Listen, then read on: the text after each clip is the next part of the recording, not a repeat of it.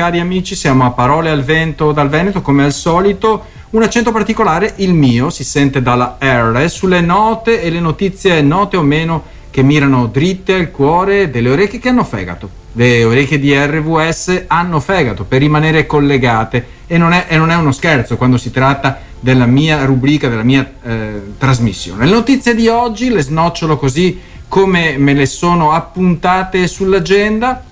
Come possono iniziare le notizie di oggi? Con accadde oggi 27 settembre. Ci sono stati altri migliaia di 27 settembre prima del nostro e quindi magari dare uno sguardo su ciò che è successo nel passato magari ci aiuta a vivere meglio il nostro presente. Poi la seconda notizia avrà a che fare con ho dichiarato guerra ai piromani e loro hanno tentato di bruciarmi la casa, è la testimonianza di un sindaco calabrese. Poi mi sono tuffato con la divisa addosso eh, ed è invece la cronaca di un salvataggio di un militare nei confronti di una persona che stava annegando, annegando poi il santo censurato. Rifletteremo su ciò che è successo a San Francesco dal momento della sua morte. Poi Manson a processo in teatro, questa volta, elogio all'incertezza. È una kermesse che si svolge a Mestre, quindi nella mia città natale. Accadde oggi, che non è Natale, di Luigi Gaetani, lo troviamo sempre alla fine del quotidiano La Repubblica.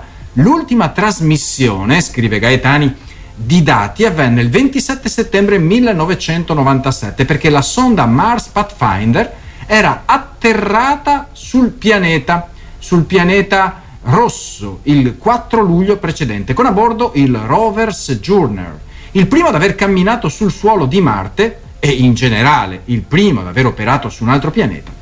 La missione era stata progettata, scrive Gaetani, ricordando il 27 settembre 1997, la missione dei Mars Pathfinder era stata progettata per durare al massimo un mese. Ma alla fine il robottino, così lo chiama, aveva funzionato per quasi tre mesi, eh, inviando sulla Terra centinaia di immagini e analizzando le proprietà chimiche della superficie di Marte, il pianeta rossa. Oggi anche la Cina, che è rossa, anche, anche, la Cina, la sua bandiera con la falce e martello, ha messo gli occhi su Marte perché nel 2021 Pechino ha inviato sul pianeta un suo rover chiamato Zhurong.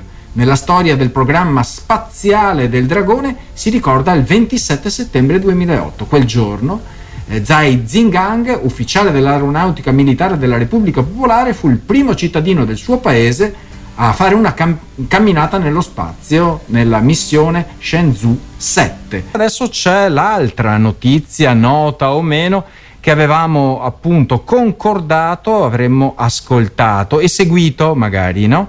Ho dichiarato guerra ai piromani, dice eh, questo signore, e loro hanno tentato di bruciarmi la casa. È un paradosso, no? Eh, uno che fa guerra ai piromani e, e, e, tentano di bruciargli la casa. A me è capitato quello che è successo a tanti calabresi, continua il dichiarante, hanno tentato di bruciarmi la casa. È sintetica, quindi eh, acuta l'opinione di Roberto Occhiuto, governatore forzista della Calabria.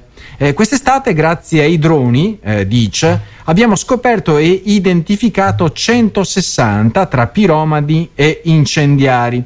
Molti sono stati arrestati, altri hanno subito o, o subito, subito subito meglio, ammende di migliaia di euro. Certamente non sono, non sono simpatico a queste persone, ammette Roberto Occhiuto, governatore della Calabria, che da quest'estate ha cominciato una task force contro i piromani e ne sono stati identificati 160 con i droni. Venerdì notte a Belvedere Marittimo, Cosenza, nella residenza estiva di Occhiuto, qualcuno ha tentato di mandare in fumo eh, la sua villetta. È stato appiccato un fuoco a qualche decina di metri dall'abitazione in un punto dove c'era della vegetazione che è andata arsa. I piromani avrebbero voluto far arrivare le fiamme fino al portone d'ingresso facendole propagare all'interno dell'abitazione per mandarla completamente in fumo. Però in fumo sono andati i loro piani perché la zona di Ciocchiuto è alberata e tutto intorno è una distesa di verde non volevano certamente solo dar fuoco alle sterpaglie per provocare danni all'ambiente.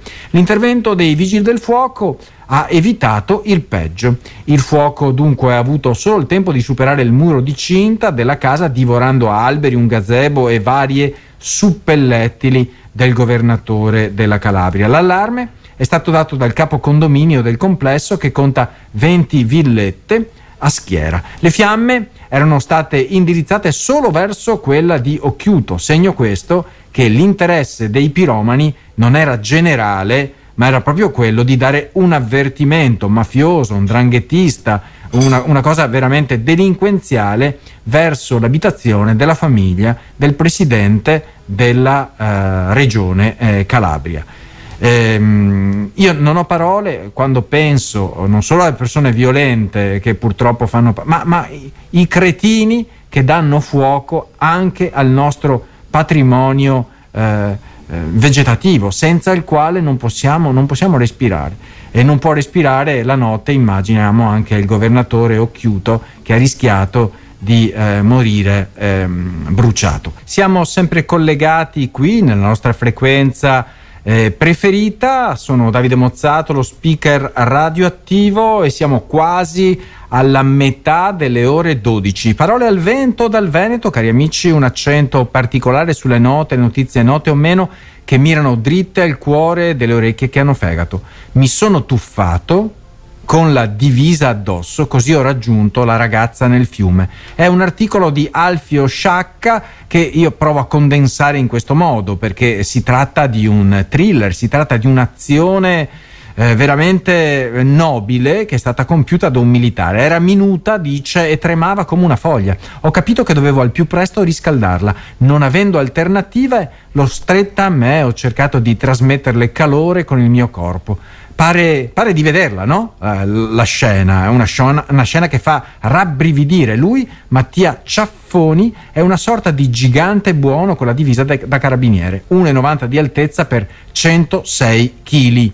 Lei invece è la ragazzina di 15 anni che sabato scorso ha tentato di togliersi la vita a 15 anni, lasciando, lanciandosi da un ponte e lasciandosi dunque cadere sul torre sul torrente Savena nel bolognese, dopo aver mandato un ultimo messaggio a un'amica. La faccio finita. E mica faceva finta, faceva sul serio. Rifiuta eh, da subito l'etichetta di eroe, il nostro carabinierone, ma indugia su quei dieci minuti in cui è rimasto da solo tra le acque gelide del Savena, con quello scricciolo di ragazza che quasi scompariva tra le sue braccia muscolose. Piangeva, mi diceva ho male ovunque, la gamba, la schiena, la testa. Io cercavo di calmarla, è passato, non pensare a niente, andrà tutto bene. In realtà quei dieci minuti mi sono sembrati dieci ore. Il tempo necessario perché arrivasse il 118 con una barella speciale. Stava per perdere i sensi la povera, aveva una grossa ferita alla gamba che sanguinava molto. Avevo paura di farle fare qualche movimento che le sarebbe stato fatale. Ho deciso dunque di nuotare quel poco per raggiungere uno spuntone di roccia. Lì siamo rimasti abbracciati e quando è arrivata la barella, con l'aiuto del collega, eh, è avvenuto il salvataggio.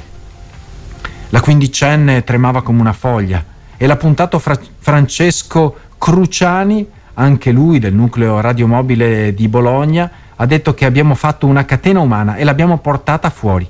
A quel punto la ragazzina ha perso i sensi, ora però nulla di grave. Ed eccoci qua, cari amici, sintonizzati su RWS Accendi la Speranza e stiamo analizzando adesso, anzi ci accingiamo ad analizzare adesso eh, Il Santo Censurato, che è un saggio eh, di eh, Chiara Frugoni, il santo censurato, dopo la morte di Francesco d'Assisi, la sua visione ecumenica fu silenziata.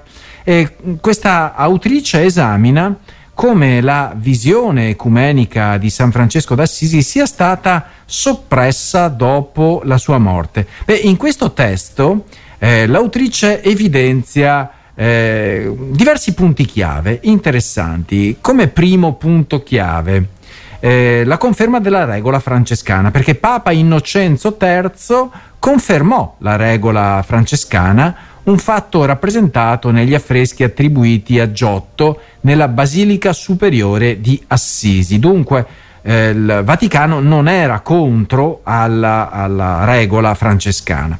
San Francesco però e la sua visione ecumenica davano un pochettino fastidio perché San Francesco che è nato nel 1181-1182 rifiutò di diventare prete o di seguire uno stile di vita religioso, come dire, tradizionale perché promuoveva, come sappiamo, un approccio di vita basato sulla povertà e sulla cura dei lebbrosi, in contrasto con le crociate e le persecuzioni dell'epoca. San Francesco a Damietta nel 1219 si unì all'esercito crociato non per combattere però, ma per mostrare ai musulmani un approccio pacifico uh, della fede cristiana fu accolto con onore all'epoca, ad Amietta appunto, dal sultano Malik al-Kamil. Le biografie di San Francesco, scrive France- Chiara Frugoni, non Francesca ma Chiara Frugoni, eh, le prime biografie almeno de- di San Francesco furono modificate per adattarle all'immagine ufficiale della Chiesa che promuoveva le crociate. Tommaso da Celano addirittura si trovò a scrivere una seconda biografia che presentava Francesco come un santo fin dalla giovane età, in contrasto con la sua vita precedente di uomo ricco e agiato che poi ha avuto questa grande conversione dopo le guerre fratricide alle quali ha partecipato. Eh, il presepe di San Francesco a Greccio ehm, eh, è la rappresentazione della natività attraverso una mangiatoia eh, a, Gre- a, Greccio nella Gruccia, ecco, enfatizzando il luogo e il messaggio piuttosto che le figure. Questa rappresentazione era in contrasto con la tradizione dell'epoca che metteva in primo piano la figura del bambinello. In sintesi, il, chia- il saggio di Chiara Frugoni mette in luce come eh, la visione ecumenica e pacifica di San Francesco sia stata soppressa dopo la sua morte per adattarsi alle politiche del crociate della Chiesa. La compagnia teatrale Fanny e Alexander eh, ha creato uno spettacolo, era questo che pensavo mentre ascoltavo Pensavanti, eh, ha creato uno spettacolo che mette al centro la figura di Charles Manson, eh, noto manipolatore e ispiratore di crimini efferati nella storia americana recente, tra cui il massacro di Cielo Drive e gli omicidi La Bianca. Lo spettacolo è diretto da Chiara Lagani e Luigi De Angelis ed è parte di una serie di ritratti mimetici, così li chiamano, iniziata con l'opera Se questo è Levi, dedicata allo, allo scrittore torinese Primo Levi.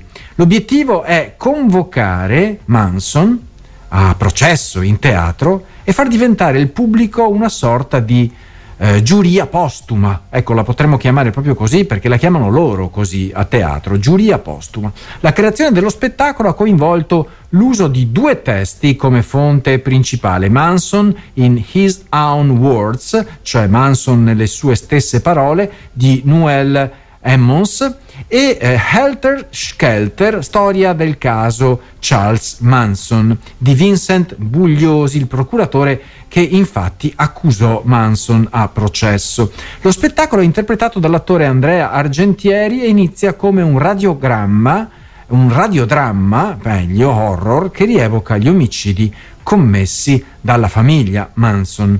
Alla fine di questa ricostruzione il personaggio principale viene convocato per rispondere alle domande del pubblico, proprio come avvenne nel suo processo legale svoltosi negli Stati Uniti, dove scelse di difendersi da solo, dichiarando io sono quello che avete fatto a me, o meglio di me, sono il vostro riflesso.